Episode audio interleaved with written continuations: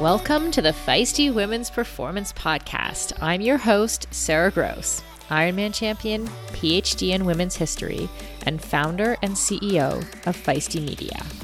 I started this show because I wanted to cut through the BS of diet culture and fitness culture and actually learn from high achieving women at the top of their game who have figured out how to feel and perform their best at every stage of life. So, I chat with experts, elite athletes, and leaders who have learned to succeed despite the massive gender data gap in exercise and medical science and product development.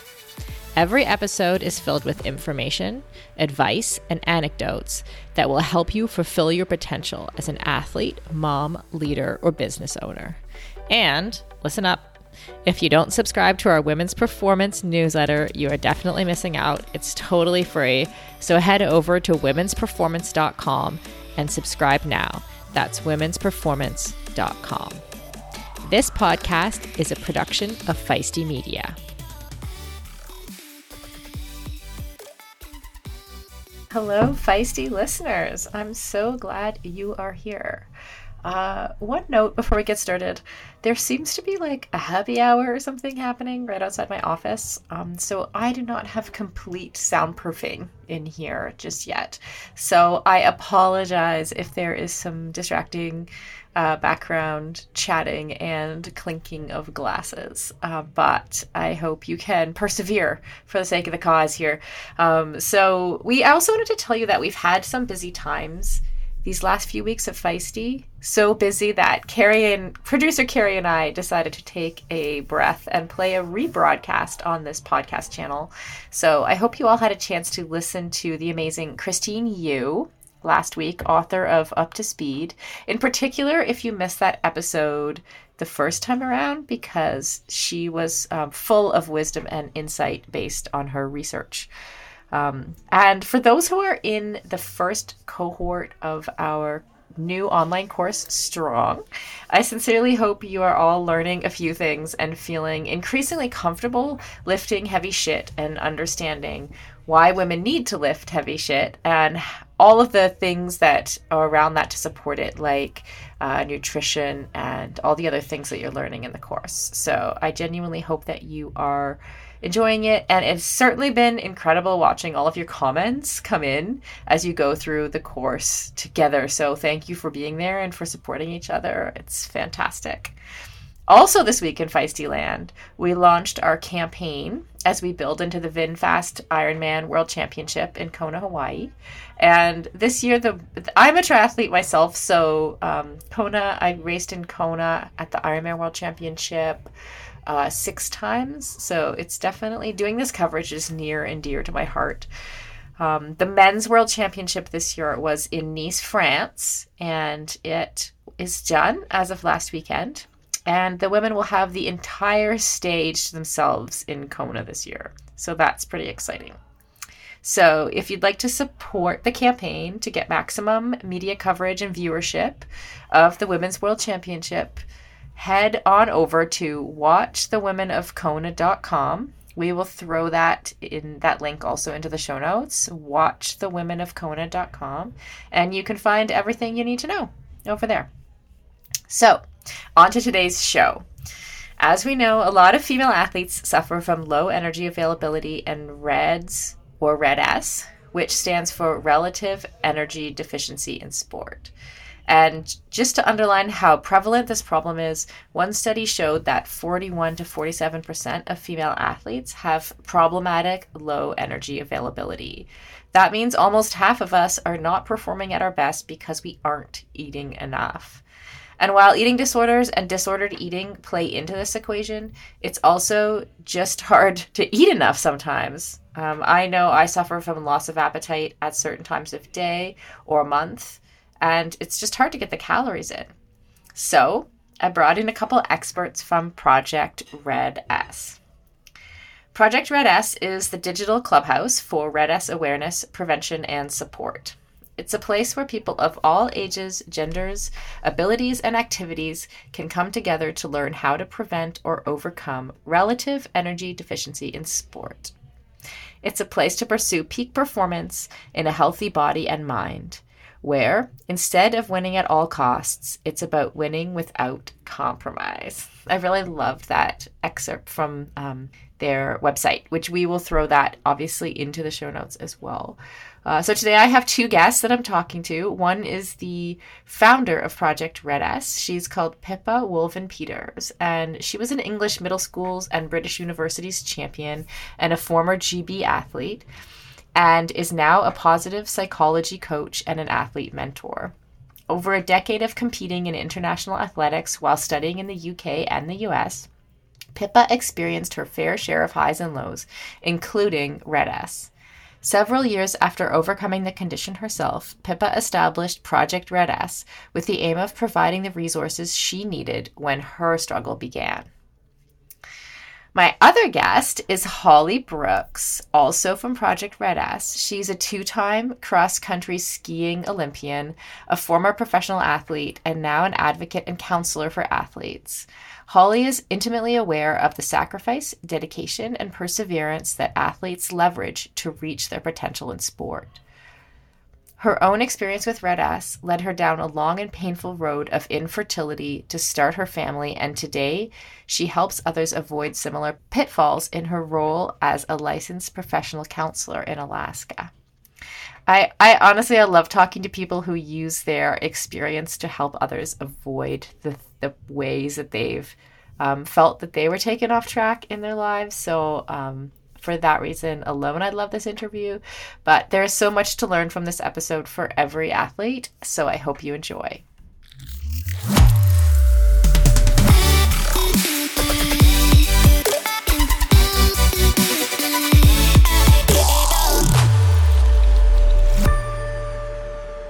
Pippa and Holly, welcome to the podcast. Thank Thanks you. so much. Yeah, yeah, thanks for having us.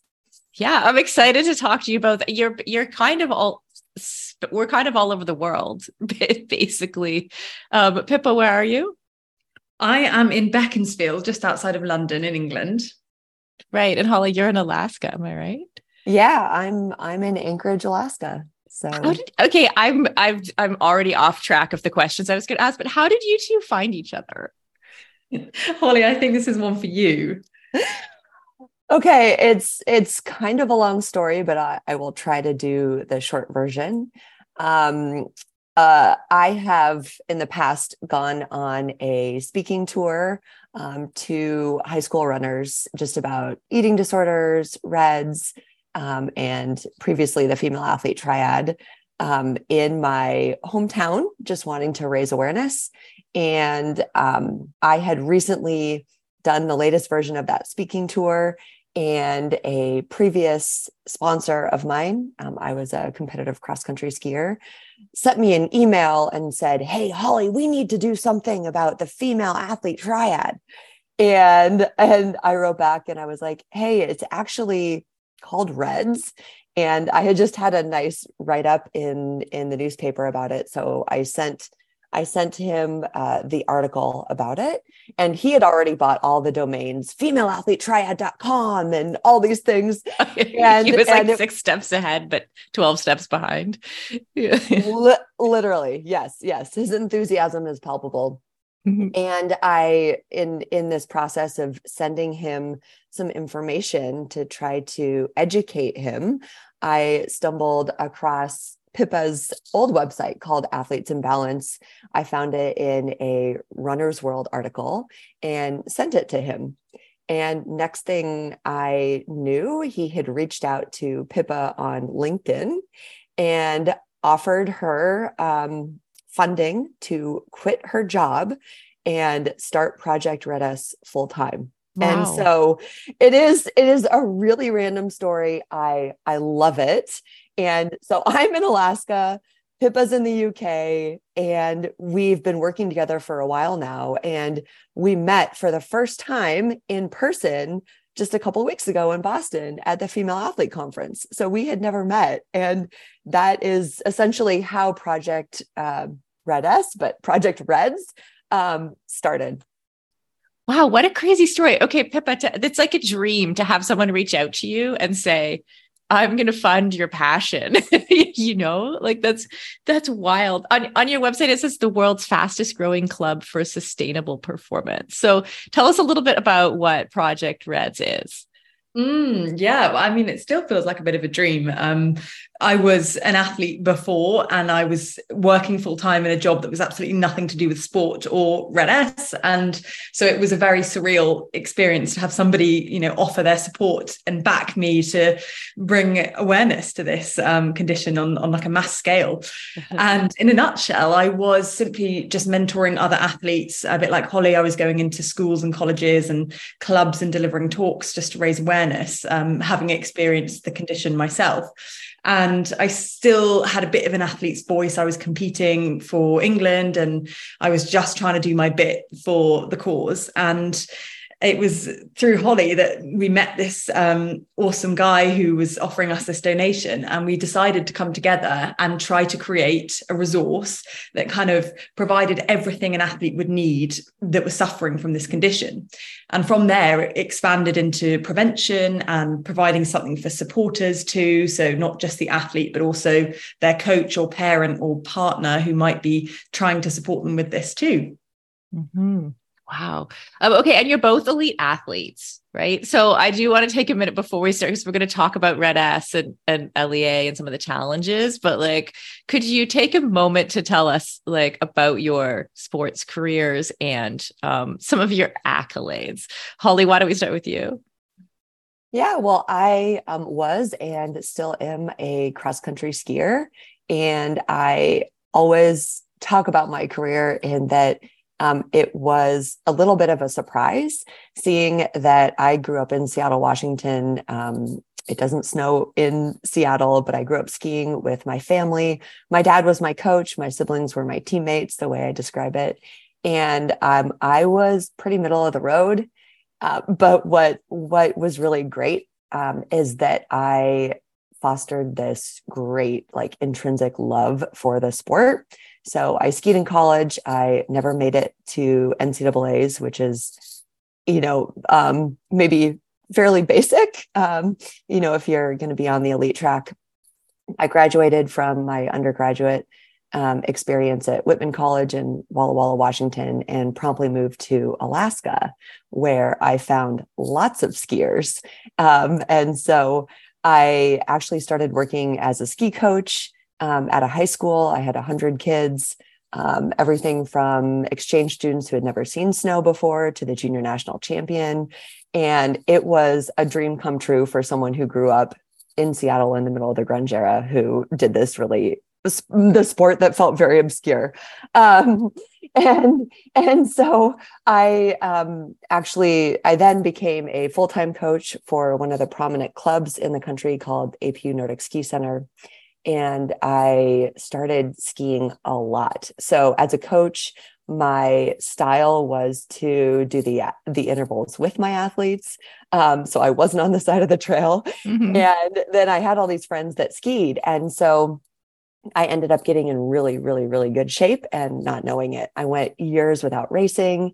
And then jumped in some races and did well, thought it was a fluke, jumped in other races, did well, thought it was a fluke. And then at some point, I couldn't um, ignore the fact that uh, maybe I was faster than I thought. So it was hard though, because in my mind, I really identified as this kind of mediocre, middle of the pack athlete. Mm, yeah. So um, I I had this really interesting career where I was a coach, and then I became an elite athlete. So um, I made my first Olympic team at the age of 27, and it was um, very convenient, I guess, in a way, because Olympic trials were here in my hometown. Mm-hmm. So I had all of the people that I coached out cheering for me. I had like literally the biggest cheer squad ever. um, it was it was incredible. So then I went on to race in the Vancouver Olympics in 2010, in Sochi in 20 14 um, and then retired after that. So I was a coach and then an, an elite athlete. The whole thing was unexpected um, and also just such a such a blessing um, and a, a fun story. That's a crazy story. How did your, I mean, at, at, in the first, when, when you, the athletes you were coaching first found out that like that their coach is actually the one who made the team? Like, how did they? How did they respond? Like, were they supportive immediately, or was it like, wait a second, we're supposed to be the athletes? totally. It was um at first they were so excited. Like I, you know, everyone was just um kind of along for the ride with me. It was mm-hmm. really, really exciting. And then reality hit that hey wait a minute um, this means that we might be losing her as our as our coach and so um, it was yeah they were they were definitely disappointed but i know my first year of elite racing i got invited to go on the world cup but i had already made the commitment to coach at junior olympics. Right. and i'm i'm like someone of my word. And so it i i actually passed up you know this opportunity to go race on the world cup because i had already committed to you know coaching essentially high school age athletes at their national championship. So um, wow. Um, i love yeah, that yeah. Yeah yeah, amazing. I I think I like that story because and I come from Ironman triathlon, right? And so there's a lot of that. So a lot of like late bloomers or people coming from other sports sort of later in their mid 20s into the sport. So um but other sports tracks don't necessarily have that like if you're not doing it as a teenager you're almost there's no way you're going to an olympic games kind of thing pretty much all my teammates were, you know, were and had been in the development pipeline, um, you know, since they were right. 14 or you know or earlier. So yeah. um, it's not very common in in my sport. Um yeah. so anyway. Wow. yeah. and Pippa, tell us about your story. You were an elite runner for gb am i right yeah, I feel like my sport is pretty boring compared to both of yours, and I'm wondering if it's too late for me to take up either triathlon. it's never too late. I'm still in my 20s, so maybe this time uh, not for long, but yes. So I came from a really sporty family. I'm the youngest of four siblings, and all three of my older siblings had represented England or Great Britain in their respective sports. Which wow, um, yeah, I know. Right, tell me the sports. That's amazing. so, um, well, actually, both of my parents as well. Um, just to add to that, um, but my my dad, my brother, and my sister were field hockey players. My mum was a squash player, and my um, other sister is a professional event rider so as in horses. Um, mm-hmm. And I, I, guess I had a tough act to follow, but I never really felt any pressure in in that sense because when we were young, we all just did everything. You know, we never really focused too much on one thing.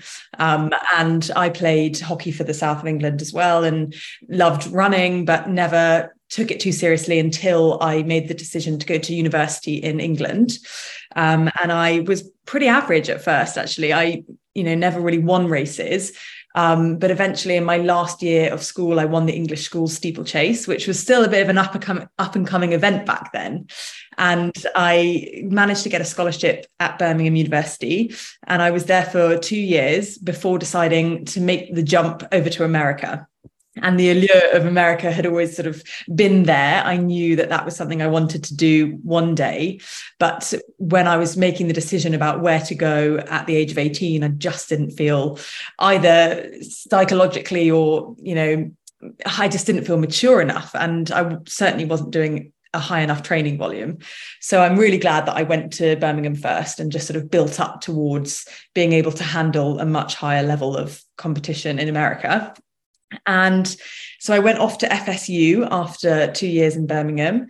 And that was a dream come true. You know, every British athlete would dream about going over to America and, you know, almost acting like a professional athlete. And I was there for two years and I graduated um, with a different degree from Florida State and then came back to the UK to finish my former degree in Birmingham. So yeah, and in that time, I I went to the World Juniors. I ran at the Commonwealth Games, which is like a mini version of the Olympics. Um, but I never made the Olympics, and that still, you know, hangs over me slightly. But I think maybe when we talk about Red S Reds, uh, see why. Yeah. Wow. Do you think just back to this family thing? What do you think? Do you think it's in your genes, or do you think like do, would you put the fact that so many people in your family were elite athletes into like is that genetics or is that nurture or how would you um, describe that? I definitely think a bit of both. I actually I'm not that interested in sport other than running and actually doing that myself. I'm not sort of prone to go and watch any other sports event or you know, do things that I'm not actively participating in. So I don't know. I think I think it was a bit of both. Um, and I think it was fun. So that made it really easy to, to do lots of things and to do them well because we wanted to spend time outdoors doing sport. So yeah, there's maybe an element of, of genetic talent there, but certainly not 100%. Right. So tell us then, since you kind of led into it there, Pippa, your story with um, Red S and LEA. I know a lot of athletes have struggled with that. So just tell us your sort of personal story. Mm. So yeah, it wasn't really something that I'd ever imagined struggling with. I, you know, came from this family who were always doing sport and we just ate like horses and it was kind of a survival of the fittest approach to meal times. You, you know, didn't literally eat horses, you ate like horses. ate like horses. okay. I don't think my sister would have approved if we had. but yeah, we kind of just, you know, all muddled in and, uh, you know, it was like having four teenage boys for my mum probably because we would just just fight over food and we'd always get our, our fill. Um, and so when I went off to university in the UK, I was lucky enough to get a meal plan where you just turn up to the canteen and eat what's on offer and that was you know abundant and it was just carbs on carbs and it was perfect for someone like me. Um who was expending so much energy in training and studying and and traveling around you know and um that was awesome. And then when I went over to America, it was just such a different story. I was all of a sudden sort of thrown into this really elite environment where nutrition was something that people talked about and focused on. Um, we had this concept of clean eating that everybody on the team sort of bought into, and that was actively encouraged by our coach. Um, and something that I'd never really heard of. But I was quite a all-in person. So once I came to understand this topic, I thought, well, yeah, I'm going to go for this. I've never tried to make refinements to my diet before. And maybe this is what it will take to get me to that next level. And so I did. Um, and it was very subtle at first. I would just cut out the extra bag of chips or extra cookies after my meal and, you know, very slowly whittling my diet down to what you might think would be the diet of an elite athlete. Um, and I was obviously doing a little bit more training. The intensity was a bit um, higher. And so all of these changes kind of brought about this perfect storm for low energy availability. Mm-hmm. And I had no idea, you know, that I was falling down this slippery slope towards relative energy deficiency um, until I would just start getting ill and injured. And these things would take longer to shift than would be normal and they would recur. And this wasn't something i was used to you know i'd never really had an injury before this. Um, and so it was difficult because all of these things we come to expect from sport to some degree. You expect to feel tired and ill and injured and when you're training in such an elite environment that's kind of normalized. And it wasn't until I eventually returned home to the UK that I found a medical expert who could diagnose me with red S or RED-S. So yeah, it was, you know, I never put any blame on the institution or my coach or any particular individual, but it was just this brilliant combination of factors that um, unfortunately led me into the downward spiral. Yeah, it's that's such a relatable story because I think that for a lot of elite athletes, but also for a lot of everyday athletes like it's that focus on performance and just like self improvement that and then all the messaging that we get about what our diet should look like that actually can lead to the LEA and the red S. Like, yes, you have um, eating disorders and disordered eating and those kinds, and it's like a, a scale, right? But that actually it's something that can happen in a way that's where we're just so focused on our performance. And it sounds like that's sort of what happened with you. Mm, yeah. I mean, it often starts with the absolute best intentions. You know, we athletes just want to get the best out of ourselves. And members of the regular population who wouldn't necessarily define themselves as athletes might just want to make some healthy, quote unquote, changes and it can very easily lead to this low energy availability which when it's not addressed can become chronic and then lead to this whole host of health problems Right. And so do you feel that, you know, do you feel like you had lost potential there because you, because of the injuries and the illness that were kind of a knock on effect from the red S?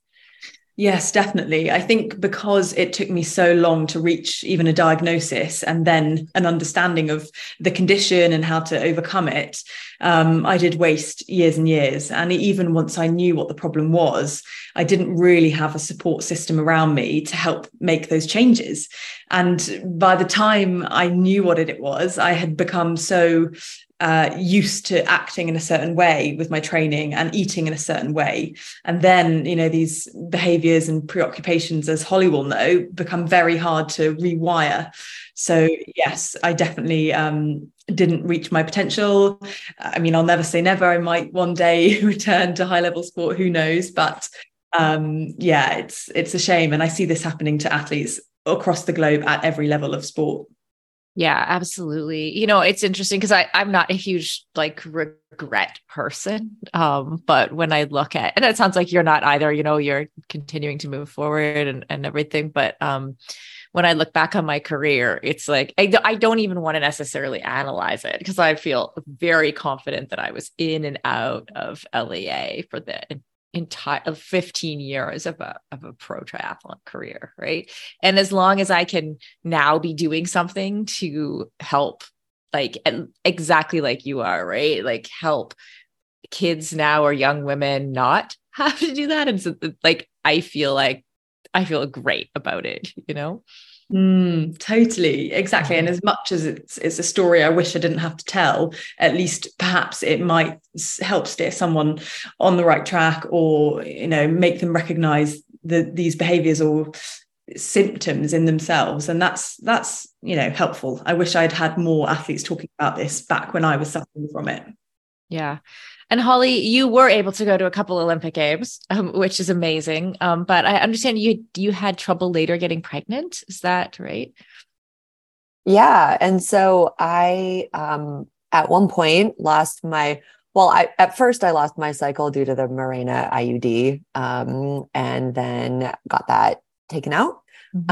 Um, and then my period just never came back. Um, and so at when I was an athlete, it was just really convenient. Um, and, you know, I think a lot of athletes uh, are just so focused and so on track. What do I, uh, what can I do for my sport? Um, and it was really convenient to not have a period. And so I really didn't care. In fact, I embraced it. And um, it wasn't until I retired that was kind of like hey this is this is maybe a problem right? Like i i want to start a family. And so um luckily you know my low energy availability or you know my experience with reds wasn't um, as extreme right as as pippa's. And so you know i was lucky that i didn't have um, you know a huge huge host of symptoms but when it came time to start a family, it was definitely an issue, right? I went through a pretty long um, process with infertility, um, then multiple pregnancy loss, et cetera, et cetera. Um, and so, what was at one point really convenient for me as an athlete became um, really, really, really difficult um, quite quickly. And and so you know, Pippa, uh, we've talked about how there are so many components of REDS and um, fertility and the ability to um, have children is is one of the the many implications. And luckily, it worked out for me. I have I currently have five year old twins, um, so it it you know it feels all good now. But I when I think of other athletes in this situation i really want them to have their their options um, open and to you know not limit their future just based on their um you know like athletic desires and and pursuits so what so it, when if we're going to talk about how we're helping the next generation like what should young athletes or any any female athlete look out for as the symptoms of red S? Like what would what are the red flags? I mean, as I alluded to, these things are very subtle and they are things we come to expect from performing in sport um, illness, injury, fatigue. Uh, and I think it's just when these things become too frequent or take too long to shift or you know they're paired with a, a, bone stress injury or a missing or abnormal menstrual cycle or loss of morning erections for male athletes and it's just noticing when things start to shift between being what might be expected of an athlete once a season, you know, an injury or an illness or something, and actually becoming a bit too persistent or recurring. And there is a line there. And I think it's very hard for the athlete themselves to determine when that's crossed. But hopefully, the support system around them will be gaining a knowledge and an understanding of these issues and can help them too. I often just think about changes in behavior, and it's really difficult mm-hmm. because, you know, we've talked about how there's this fine line between um, what makes you a dedicated athlete is also you know and and someone who is exhibiting perseverance and you know the ability to be all in and dedicated in their sport is also one of the kind of risk factors right? And that characteristic can easily go sideways and make someone really good at you know engaging in disordered behaviors and you know having disordered thoughts. And so it's really nuanced but i often think about um, opportunity cost and when you know athletes for example they when they can't travel without their own food right or they get so obsessed with clean eating or you know and and those behaviors or when you know thoughts of food and body start to just rule their lives right and it's hard because our bodies are our tools right as as athletes but it's really hard to decipher when do you cross that line? And, you know, I, I often talk about how one of my passions is sustainability in sport. And I often see people start to lose the joy in their sport and it just becomes you know more like a job. How can i get faster? How can i get better? And it becomes this obsessive runaway train. Um, and i know maybe that's not a very specific answer but you know, I see that kind of behavior change or they really lose sight of their their why and um, what got them into sport in the in the first place. Mm-hmm. Yeah, and one thing, you know, I often think about this, and I think a lot of this is what this is the question I would ask if if twenty year old Sara was more informed about Red S and LEA than we were back then. Um, I think you know, you see, like if you look, for example, your sport, Pippa, steeplechase, or anything that happens on the track or in running, you can see very clearly that there's a body type that tends to be successful at that. Right. And so if you are like, let's say you are someone who is trying to achieve that, like, and it's, it's like you wearing it on the outside, you can't see the size of their lungs from, from watching someone on mm-hmm. TV. Right how do you you know how do you talk to athletes about that about balancing like that kind of the obvious need to be like well i actually my body needs to fit into this category in order to be successful at this. How do you talk about that part of it? Like and do you think that there's too narrow a range of bodies or do you see do we see different types of because in some sports like gymnastics sorry now i'm just having a little rant but like in, like in gymnastics we've seen an evolution of different types of bodies that have been successful as we've kind of come to realize that this is a, a problem. So like gymnastics when i when i was a kid it was like tiny little teenagers right? And now you see these strong women out there like a lot you have it's more variety of of body types. So how do we talk to young athletes about that particular piece especially when they're seeing something that might not align with what we're telling them which is like you need to eat more right? Well i guess there's two parts to that from my perspective. And the first is that I wish that the athletes who had the type of body that I was chasing were able to explain to me that if I just played the long game and carried on training hard, carried on feeling well and recovering, then I would have acquired that naturally over the course of a long and sustainable career. And then I also wish that there were more role models of people in different body types and shapes and sizes, showing that it was possible to be at the top of their game, whatever that looked like, in that body. And then I might not have felt such a pressure to look like somebody else. Um, but it's very hard when you're a young, aspiring athlete and you're looking up to these people who look so different to you might, to how you might look. And trying to imagine that one day you'll get there naturally. It's very difficult you know especially when social media and general media perpetuate this idea that you have to make changes to your diet and drastically increase your training in order to do so. Yeah great answer. Holly did you have something to add there? Yeah i just so one thing that i've been thinking a lot about is you know pippa referred to if if someone would have just told me that i would acquire that body in the long game um, I think that's that's absolutely right. But the problem is that especially young athletes, um, athletes, you know, in the middle of puberty, they don't they don't have that that foresight. And something that I've been thinking about a lot is in the U.S. We now have something called well called the NIL, name, image, and likeness, right? And all of a sudden, athletes own their name, image, and likeness, and you know, NCAA sport is no longer amateur, right? Those athletes can make money.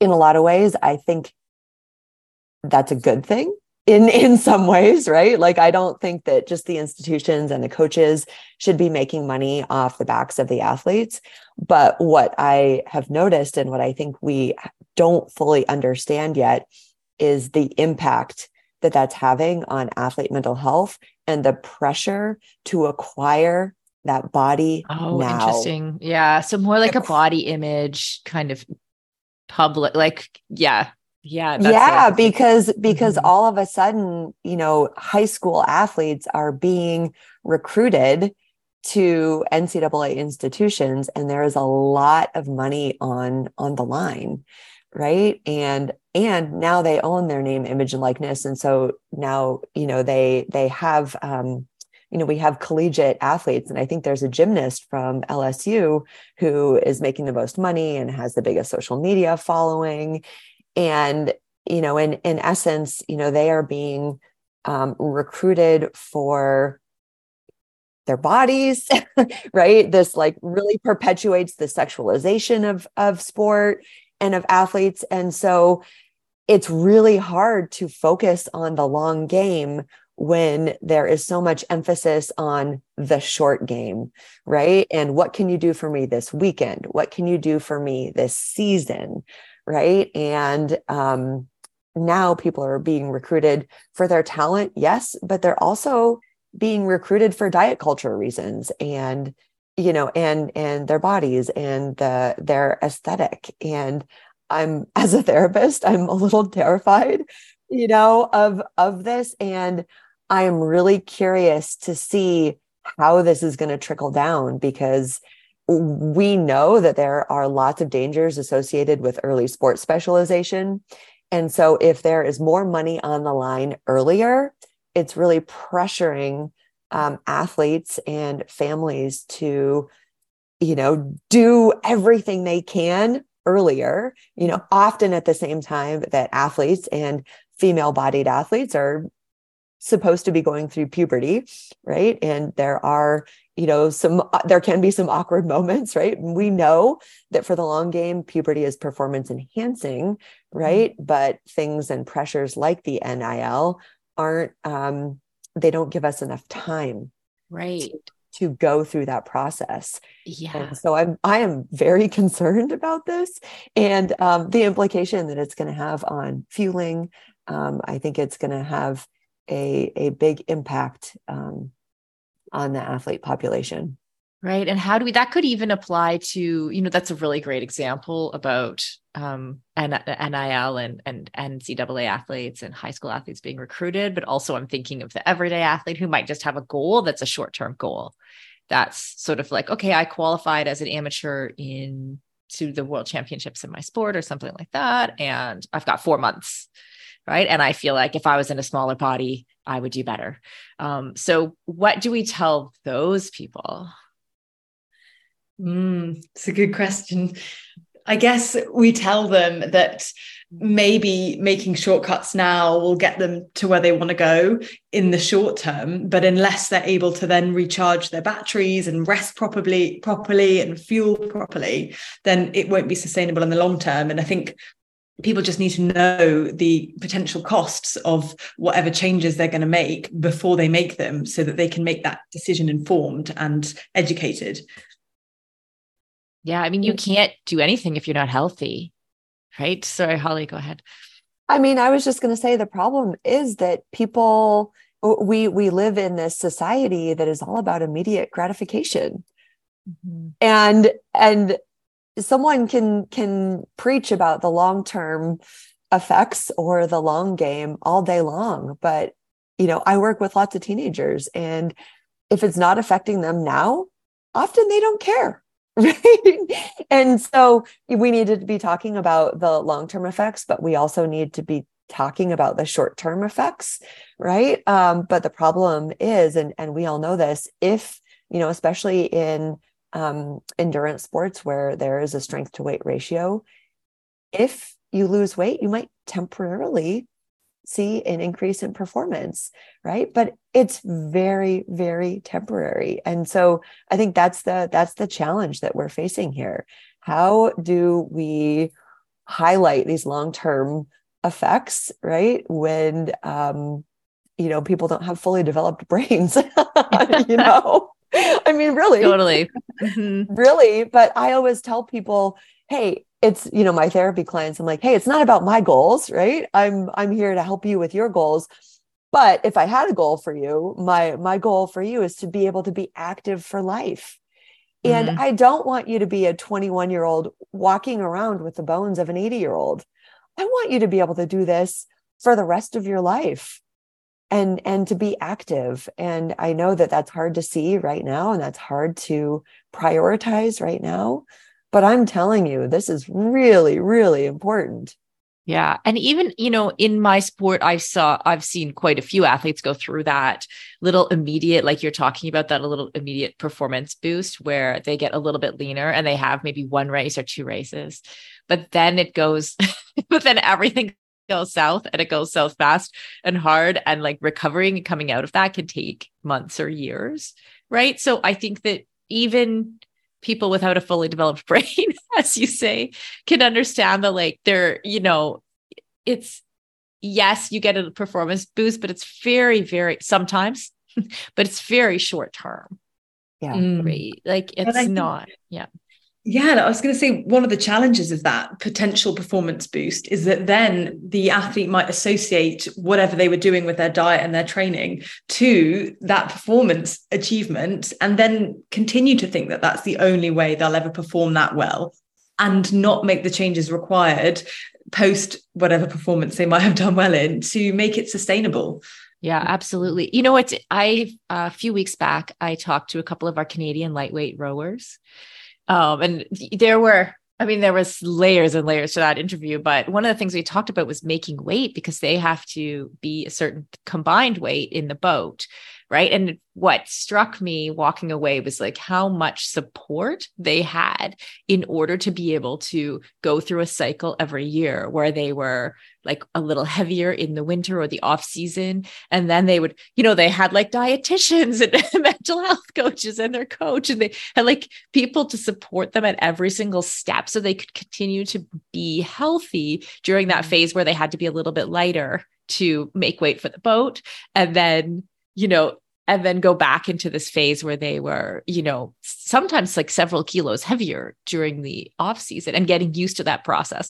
And I'm like, wow, if that's what it takes for these for elite rows just to be a few kilos one way or another, you know, all of this support for for Olympians, right? I'm like the rest of us don't have that support system, right? like it's actually a dangerous game then to be like undercutting your food right. and trying to stay healthy.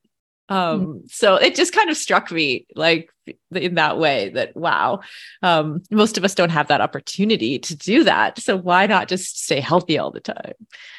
That is such a good example though of how it can be done with the right support system in place and how many of us try to do it alone and actually don't have that support system and it really backfires. But sometimes it does take trial and error. It takes personal experience to recognize that. Um, and our challenge you know as people who run project Red S is to try to educate them of it before they have to go backward which is tough. Yeah. Yeah. And i want to ask you you know this is a question that i've asked before on the podcast because one of our feisty interns who's a young athlete asked this question of me and i was like good question. Um, that you know she's kind of as a 20 year old got the message that we need to eat more. Like she's like i know we need to eat more. Got all that whatever. And then she's like but what do i do? What do i actually eat? Or how do i know like and we've you know we have a course um, called fueled that's designed mm-hmm. for like all active women around and where um, one of the modules introduces this idea of intuitive eating right? And i think so many people have shut down their ability to connect with their own hunger for example because we've been told so many other things that we've got used to ignoring that. So how do we help sorry this is like a massive question but how do we help people understand or empower people to know how much they need to be eating and what they need to do to recover from their activities and be healthy? That's a really good question. Who wants to take that one? I'll leave it up to you too. I mean, I'll take a I'll take a stab at it. Um, I think that there's a lot of confusion out there, right? And we know how much money, the billions of dollars that are behind diet culture. Everyone's trying to sell you something, whether it's a food or an after exercise, you know, supplement. And it can be very confusing. And I work with the athletes that I work with in a pretty simplistic way. And I say, hey, look, it actually doesn't have to be that confusing. Let's just make it really simple. And I actually have paper plates in my office, and I've been doing this lately, um, where I help athletes with kind of basic meal planning. And I'm like, hey, let's go through the, you know, the three meals and let's talk about our macronutrients and let's write down examples of all of those macronutrients right and by the way here's what like a hunger fullness scale looks like and i love what you said about intuitive eating and i often talk to my athletes about this um, this cross section of intuitive eating and prescriptive eating, right? And I want them to learn to be um, in tune with their body. So we do lots of body scans. We talk about what are the what are the cues for hunger and fullness right? And you know as athletes it's not just about overriding those cues right? As endurance athletes we override the pain to be good at our sport. So i talk a lot about the difference between hey override the pain in your sport and at the same time you need to really not override those feelings in your body. Um, but at the same time i think it's this mixture of intuitive eating and be in tune with yourself, but we also have to engage in prescriptive eating. You might not be hungry, but if you have a three hour, you know, um, workout, you need to fuel for that three hour workout, right? And t- I do a lot of talking about fueling before, fueling after. Let's just focus on, for the most part, carbs before, carbs and protein after. Let's mix a little fat in that. And you know, I really, I I've been um, having a lot of fun with the paper plates in in my office. And you know when people um, they they get online and they try to learn how to fuel themselves there's a lot of confusion just because there are so many different ideas. And so part of me is like hey maybe it doesn't have to be that complicated right? Let's like take it back to the the basics. And you know generally if you're training more you need to eat more and that can be confusing because if you're training hard and you're really fatigued that can suppress you know some of your your appetite. So we need to know that. Um so i don't know if that helps. I'm sure you have something to add pippa. Um Well, I'm not sure mine is all that helpful because it centers around experience and figuring out what works for you. And honestly think um, one one of the biggest and best takeaways I took from the Amer- um, female athlete conference in Boston was that there's a reason why the people winning medals at the Olympics are, you know, in their late or mid twenties and not their teens because they have honed this careers worth of experience and they understand what works for them and how to periodize training and nutrition to to really maximize their potential in sport. And you know it's the same when you think about what works for you on a day-to-day basis. It takes trial and error and learning actually on this bike ride i need to eat before i'm hungry because i know what will happen if i don't. And it takes experience and time but um, yeah i think we rely too much on plans and prescriptive things and social media to tell us what to do. And actually it's all within us if we just listen to our bodies right? I'm hearing intuitive eating excuse me intuitive eating vibes again on that one. Um i it's interesting because when i've this is a question we get a lot in our in the course because when we introduce intuitive eating of course immediately people are like oh well but how do i do that? I literally sometimes some people are like i don't even have hunger cues anymore. I don't know what to do. Um, and i've kind of found over time that sometimes when i when i do prescriptive what you called prescriptive eating there holly like knowing i need a certain amount of carbs and protein say after my um, workout that becomes intuitive because like later in the day if i if i have my recovery shake with me at the gym and i take it in the window that i'm supposed to take it then i will notice that later in the day i'll be less fatigued right? So like my brain has started to make those connections and it almost then becomes intuitive like i don't want to miss that fueling window because i know i'm going to feel like i want to have a nap at 3 p.m um, if i do. So it's like very there's this very interesting like interplay between those two things that like actually you can once you start to connect the dots on them i think it can start more and more things can become intuitive.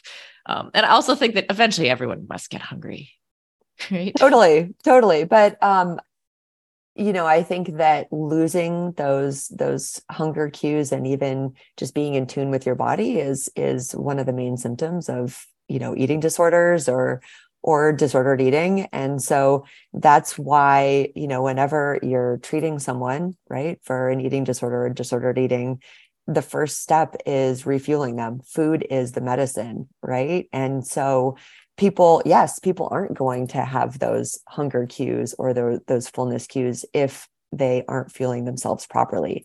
Their body doesn't trust them right? Their body you know starts shutting down. It goes into this like scarcity response right? And so yeah you need to be fueling you know in a in a consistent reliable way in order to even get to the start line of of learning how to check into your into and with your your body for decades running shoes have been researched tested and designed for men. Brands have relied on the shrink it and pink it approach to sell male shoes to female customers. That's why we are so excited to be working with Hedas.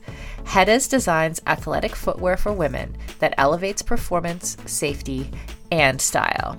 Hedas unlocks the science behind women's biomechanics through dedicated research, creates better shoes for women that support their longevity and performance, and establishes new design standards to promote transparency in a male biased industry. Hedas have a lower ankle collar to reduce rubbing, a breathable mesh toe box to allow for ventilation and to allow for female toe shape, a special kind of plate in the midsole to keep tired legs going, a narrow heel cup to reduce heel slippage and take the pressure off our Achilles, and a rounded instep to create a snug fit. Hedas has three shoe models designed for different sessions the Alma Cruise for long runs, the Alma Tempo for training days, and the Alma Speed for pushing the pace. I've personally been running in the Alma Cruise and I love them. It's the shoe I always wanted and never knew I needed. The fit is perfect in every way. You can get your own pair of Hedas at Hedas.com and use the code FEISTY20 for 20% off. That's FEISTY20 at Hedas.com and it will all be in the show notes. As we head into summer, rest and recovery are critical for improving sports performance, reducing stress, and living a long and healthy life. We should all invest in better sleep.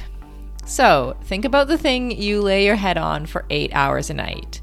If it's not exactly right for you, it can lead to needless tossing and turning, or worse, have you waking up with an unrelenting kink in your neck. My new Lagoon pillow has helped me improve my sleep immensely by pairing me with the performance pillow that has everything I need. So, I personally was matched with the Otter pillow. Shout out to Team Otter, which I love because it has a gentle cooling effect and I was able to choose how much stuffing I wanted in it, which is super important to me because I'm doing a decent amount of CrossFit these days and my shoulders are kind of creaky. So having a pillow that is stuffed just to the right height keeps my neck and head in exactly the right position and comfortable for the entire night. And as of fall 2023, Lagoon launched their 100% mulberry silk pillowcases. It's cool to the touch, buttery soft, and great for your skin and hair. You've got to go check out this pillowcase if you want to feel great and look great every morning. Waking up for morning workouts has never felt better. I'm refreshed and pain free thanks to my Lagoon pillow. To check it out for yourself, go to lagoonsleep.com forward slash performance and take the two minute sleep quiz to find your perfect pillow match and then use the code PERFORMANCE for 15% off your first purchase. That's code PERFORMANCE at lagoonsleep.com forward slash performance, whole 15% off, and the link is in the show notes. You can just click through there.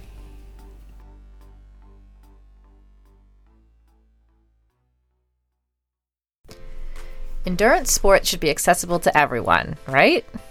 That's why we are so excited to be partnering with Mottiv.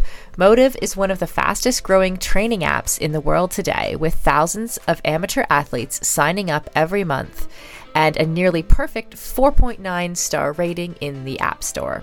You are not a template, and your training plan should not be either. Prepare for running races, triathlons, cycling events, duathlons, or swim runs, however your season schedule shapes up, and get training written by some of the best coaches in the world in each discipline who know what it takes to help amateur athletes reach their goal on race day. The app takes the training written by those experts and then creates the most optimal training plan for your schedule, abilities, and goals. Plus, the training is fully customized to your race schedule, how much you can train each week, your current abilities, and the goals you want to achieve in your race. You can use the app for free as long as you want, or get all the upgraded features from the app for just $19.99 a month. But as a feisty listener, you can sign up at mymottiv.com and use the code FEISTY for two months of full premium access. That's right, you get two months of premium for free. So you quite literally have nothing to lose. So head over to mymottiv.com, M Y M O T T I V.com, and use the code FEISTY, F E I S T Y. And on a personal note, I know the founder of Mottiv, and he is driven to make triathlon and all endurance sports more accessible for the athletes who care about their performance but who aren't quite ready for a full time personal coach. If that sounds like you, definitely try the app for two months for free. You literally have nothing to lose.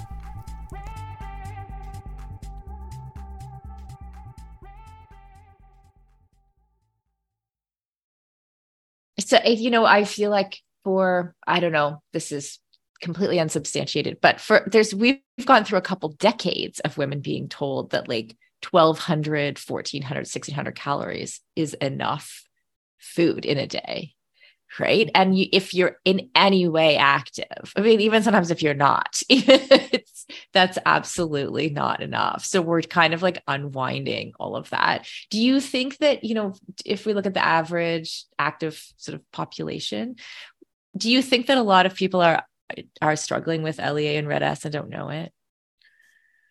Massively. I think we underestimate how many people are on that scale and you know yes a lot of people might not have a clinical eating disorder or maybe not even disordered eating but a heck of a lot of people are potentially unintentionally under eating for their sport and for their activity level because i do think that we as active women need far more than we all realize because of the reasons you've just explained because of the culture we're working so hard to reverse mm-hmm.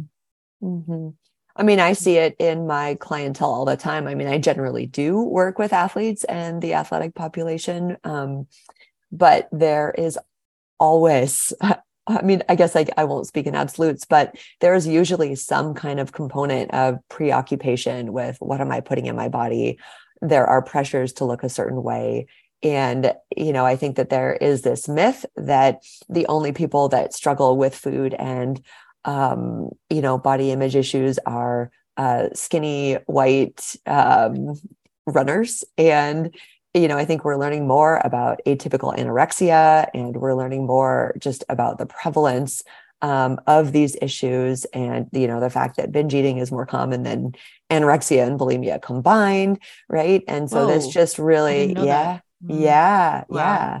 And so this really just all leads to you know the fact that this is a very prevalent issue across you know the whole the whole population and yes it is more prevalent in in athletes um, but diet culture is is everywhere and the messages to look a certain way and you know be uh, be a certain you know a way way are are everywhere.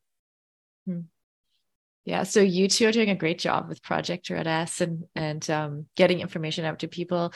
If folks are listening and they need, you know, they need some support or information, what kinds of where should they, where should they go? But where well, should they go? Hopefully, um, if they're not already on your website or podcast, then our website provides a lot of information about what this condition actually is, how to support yourself in either preventing it or overcoming it, and also how to support someone that you care about. Um, because I think that's equally important that we're all banding together to try to either prevent the issue occurring in the first place or do something about it. Um, so it's it's red-s.com um, and we have Instagram account at Project Red S. And um, if you just type that in, you'll find it. And yeah, we do link out to lots of different sources that we find helpful and credible. So um, yeah, we'll be linking to yours too. So cool. Fantastic. Yeah, you have an amazing team. I, I, I just wanted to add that you know Reds and LEA is something that you know obviously this group thinks a lot about, mm-hmm. um, but sometimes it feels like it can be a little bit of an echo chamber, right? We all know about this, but there is still a huge part of the population that doesn't understand it, including medical providers.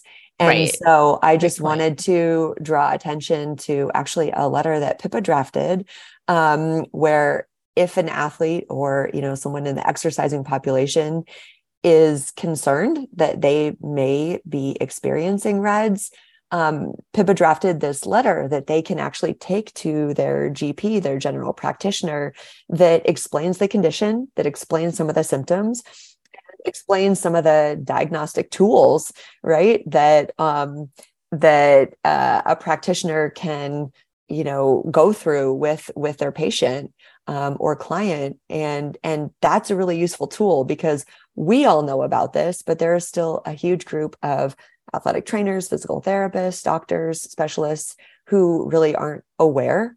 And, you know, that's part of the the issue here, you know, that the athlete or the the person might need to advocate for themselves in in this situation. So, you know, our our website is really meant to be you know kind of this all inclusive resource where you can learn about it it's very it, the voice is very much athlete to athlete um, you know at the female athlete conference there was a lot of talk about how do we translate the the research and the science to the general population? And that is what we're trying to do. We're trying to be that vehicle where you know we're we're writing in um, an understandable tone. You know we are again that athlete to athlete voice. Um, we're trying to translate the research and to make it approachable and applicable um, to the the greater population yeah, that's fantastic. Yeah, I had, I mean, I had a, an experience with my um, healthcare provider, a, a, postpartum experience as an athlete, right? Where it's like kind of like that same thing. I wanted her to be educated in what I needed as an athlete specifically. After, you know, I think we all have this, feel that kind of disconnect where even with the most well meaning um, physicians, they're not they can't they obviously cannot memorize everything that's needed for every single part of the population all the time. So resources like that are really um, important. How do we support you? Are you a nonprofit we're not a non-profit yet. We do plan on becoming one. It's kind of tricky working internationally and understanding you know getting your head around how to set that up in the most effective way. Um, but yeah we do rely on generous donors and anybody who's willing to contribute to the cause um, which is is amazing. And people are very supportive of it. So yeah all every little helps. Amazing. Mm-hmm. we're not we're not selling anything um you know we i think sometimes people think that if you're not a nonprofit um, that you're out to make a lot of money or something right. like that. Um, and you know really eh, so far at the beginning it's at least streamlined our process and let us focus on you know our mission and our job without cumbersome paperwork and you know a board. Um, and eventually maybe we'll uh, you know we might get there. Um, just it might be limiting us in in some way but you know right now we're really focused on on the project at hand which is raising awareness and providing support and um, you know about about this issue. So we're we're happy to raise that flag. And thanks so much to you for your work in this space. You're doing a lot. Um, and you know just really excited that more and more people are talking about reds and lea and um, you know this this whole issue of fueling Yes, amazing. Well, we will put links to your Instagram and your website in the show notes. Um, and thank you both so much for everything that you're doing uh, for female athletes and really appreciate this conversation too. It's been great. Likewise. Thanks, Sara.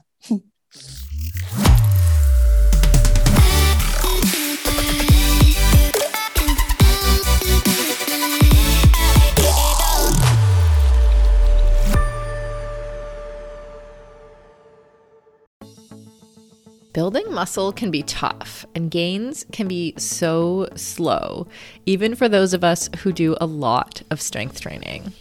As an ex endurance athlete who is now in perimenopause, I know this all too well. It can be frustrating to put in the time in the gym and not see the results I'm looking for. That's why it's super important to take the right supplements at the right time. One of those supplements is essential amino acids, which are needed to trigger muscle protein synthesis. Muscle protein synthesis happens when you eat high quality protein, like eggs or whey. And by supplementing with additional essential amino acids, you can make sure you are getting the full benefit of your training sessions. Targeted essential amino acid formulas can be up to four times more effective than just eating protein.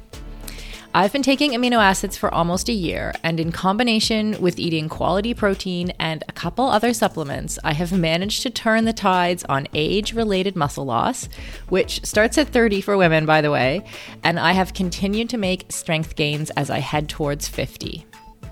AminoCo has been a long-time sponsor of Feisty Media and has supported all of our brands and podcasts over the years.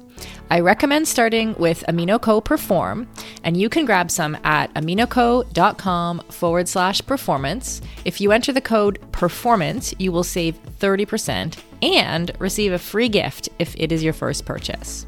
Give it a try and let me know how it goes. That's aminoco.com forward slash performance and use the code performance to save 30%.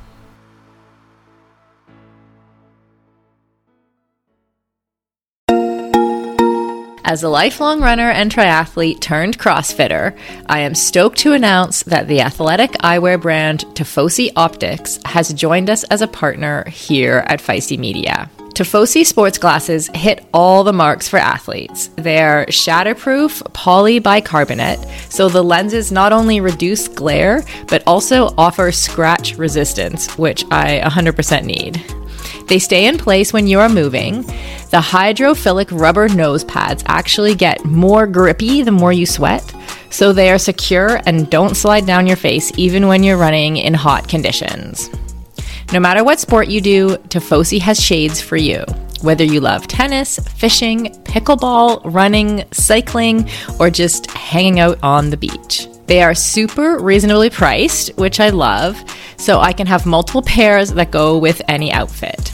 And of course, Feisty listeners get a special discount.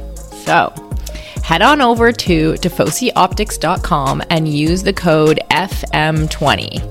FM as in Feisty Media to get 20% off your order. That's FM20 at TifosiOptics.com. I'll put a link in the show notes to make it easy for you.